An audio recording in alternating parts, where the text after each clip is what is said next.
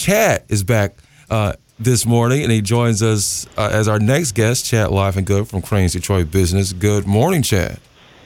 Welcome, gentlemen. Thanks for having me, as always. Absolutely.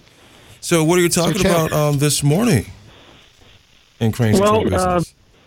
Got got a story that um, has a little bit of statewide focus, but uh, d- definitely does affect people locally. Uh, Consumers Energy um, had proposed back in the in the spring that the legislature they asked the legislature to, to wipe out the entire personal property tax that they pay. Uh, which is roughly $200 million a year. All utilities in Michigan pay personal property tax for their distribution systems. Um, it, it, comes out to $650 million for cities and schools uh, across the board. Uh, but for consumers, they were pushing for this because they are preparing to invest multiple billions of dollars into upgrading transformers, uh, telephone poles, uh, power lines, distribution, everything but the but the generation of power, and and with that, the the value of their equipment will rise, and they they're they're concerned that their their bill is going to double, um, and their bill gets passed along to um, uh, customers who get gas uh, in southeast Michigan and electricity all across uh, the rest of the state. And and so this is kind of a new big battle over taxes that's been kind of a, a brewing in, in, uh, behind the scenes this summer up in Lansing. Um, now, consumers is, is proposing that they instead of instead of uh, having the entire tax wiped out, they just want their tax frozen, um, and so that they can't uh, accumulate new value um, in their taxable value, um, and, and and and so they want to be locked in at two hundred million dollars. Plus, they want an inflationary increase. School groups and municipalities uh, and municipal groups like the County Association the Michigan Municipal League, uh, they're fighting this behind the scenes because they see this as another way to erode uh, the tax base uh, for for for schools and cities uh, that has already been eroded by other uh, cuts in taxes. And Chad, I mean, this grid needs to be updated, right? These grids, the gas and electric uh, grids, they have to be upgraded. Uh, I don't know that uh, if would without these breaks, would consumers just not do this? Well, um, they're the only game in town, so um, they have to mm-hmm. they have to upgrade it at some point, and, and that's kind of one of the counter arguments is why do they need this? Uh, and they're they're a regulated uh, monopoly. Uh, them and DTE. Now DTE uh, Energy is, is, has been supportive of this legislation, but they're not driving. Uh, they're not driving the train here. It's it's uh, solely uh, consumers. But yeah, they they, they are regulated um, monopolies in this state that essentially get to um, pass along their costs. Right. To to ratepayers, they go to the Public Service Commission. They say, "Hey, we're paying $200 million in taxes this year, and now because of all these investments, we're going to pay $400 million. So we need $200 million more from our ratepayers. And what they're arguing is that essentially th- that ratepayers can't uh, can't afford it. Uh, that uh, and essentially they're trying to, make the argument that this is about the consumer themselves, not necessarily uh, consumers' energy to the company. Well, can can the state and these local communities afford to cough up six hundred and fifty million dollars, or do without six hundred and fifty million dollars? I mean, this this is just another um, debate of whether our cities can afford this. Uh, I mean, we, we, we did a we did a personal property tax cut a couple of years ago with industrial mm-hmm. equipment, but the state came up with a way to to reimburse cities and schools for that. It was a couple hundred million dollars, but that was really meant yeah. to try to save jobs from leaving, stop uh, manufacturing companies from taking their equipment and putting it over in into into Toledo or or or just over the border, and that was a big problem that you saw uh, in the um, in the last uh, decade or so. And so that was that was a that was a strategic you know move to try to save businesses. You know, here's here's two businesses, DT and consumers, that aren't going anywhere. I mean, they're they, they can't right. physically outsource uh, the, the transformer and the power line and the, and the gas storage unit. Um, and so that's that's the equipment, that's the property we're talking about that's taxable. And you know, in the, in the debate about taxes in the state, um, cities, uh, municipalities, they've been kind of sort of sidelined in this. So we, I mean, they, the discussion about how you build uh, good cities um, and a sustainable city that people want to live in, um, the, the, the the tax policy has kind of taken a back seat, and that's that's something in Detroit that you know, we know that um, if, if they can't, if you can't grow the tax base in Detroit, Detroit will be back in, into financial problems uh, in, right. in, the near term.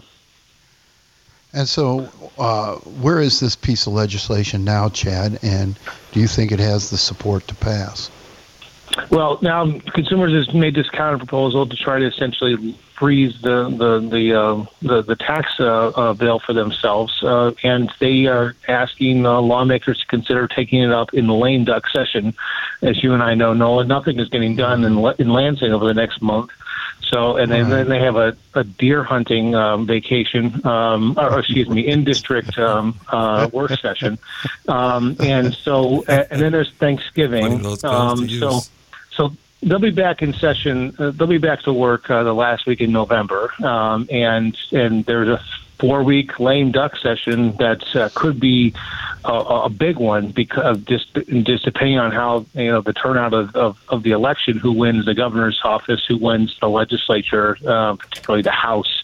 Uh, the Senate is more in safe hands for the Republicans, but um, so there's a lot of variables there. And what does the governor want to do in his final uh, days in office? And so um, this is uh, you know this is kind of teed up for for lame duck as a big uh, big tax issue, um, and and kind of has a lot of implications for for cities and counties and school districts. Has any anyone calculated how much consumers' tax would go up uh, because of this investment?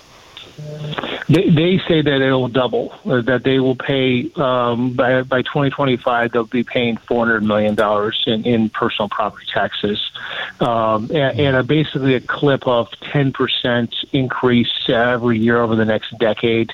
And so uh, the, the, argument from consumers is we know that schools are, are and, and cities cost more to, to run every year, but not 10% more. And, and in, in many cases, because of the elimination of personal property tax on industrial equipment, some cities, the, the large majority of their personal property tax base is now in utilities. It's now in the equipment and the underground infrastructure of DTE and consumers. Um, so they're very aligned. I saw a stat uh, in a report from the Senate Fiscal Agency that the, the village of Stockbridge um, in southern uh, Ingham County, north of my hometown of Chelsea, um, it, it's uh, 56% of their tax base is in utility PPT.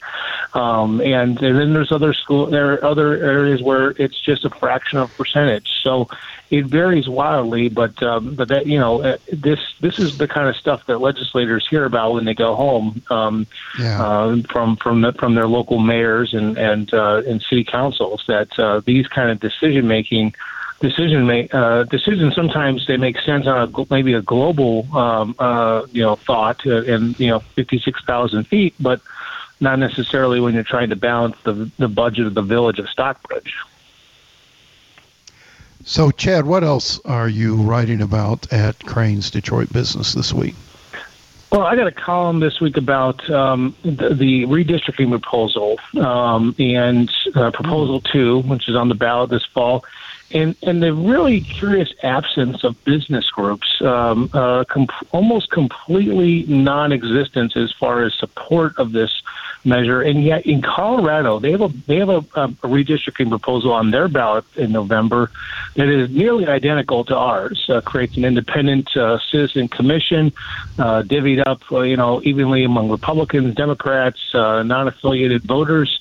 And uh, that proposal is is resoundingly supported by the, the Colorado State Chamber of Commerce, the state's business roundtable group of influential CEOs, and 16 chambers of commerce. Even the Farm Bureau, Nolan of Colorado, is is supportive mm-hmm. of redistricting reform. Well, and yet, in in Michigan, all of our business groups are completely either opposed or totally sitting this one out.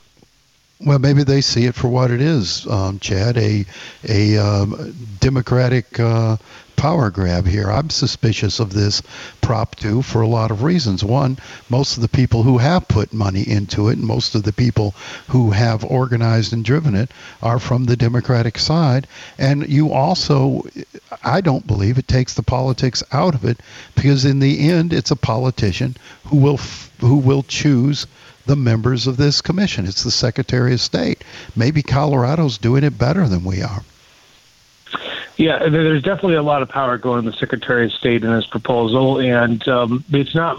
They have a similar uh, mechanism in Colorado. Now, one dynamic there is that uh, the Democrats were in control, mo- mostly in control of the pen uh, back in 2011 in Colorado, and mm-hmm. and drew some districts in, in their favor. And so Republicans. So it depends and, whose ox is gored, maybe yeah, so everyone gets their uh, their ox scored differently uh, in different states, and so yeah, th- there's definitely a power um, aspect to this. Uh, the Michigan Chamber of Commerce has come out in a federal lawsuit. They've had a heavy hand in the in the redistricting proposal or, or process back in 2011, uh, and that uh, that's that has benefited Republicans. But, They've held they they continue to you know hold on to the the House of Representatives even though they, they overall their their their members get fewer votes every year than the Democratic uh, candidates, yeah. uh, and that's going to be tested again here in, in 30 days.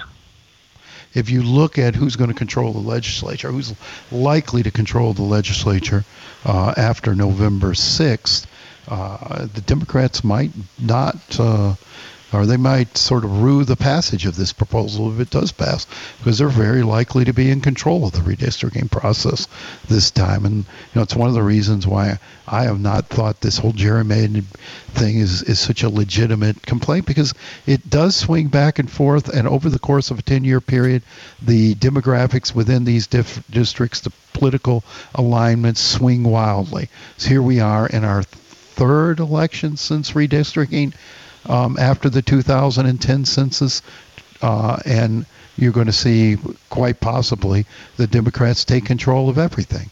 So I'm not sure gerrymandering is as huge a problem as we've uh, as we've made it out to be in Michigan. But Chad Livengood, we always appreciate you. Uh, we'll talk to you next Monday at this time. Thanks for joining us, Andre. Time for another break.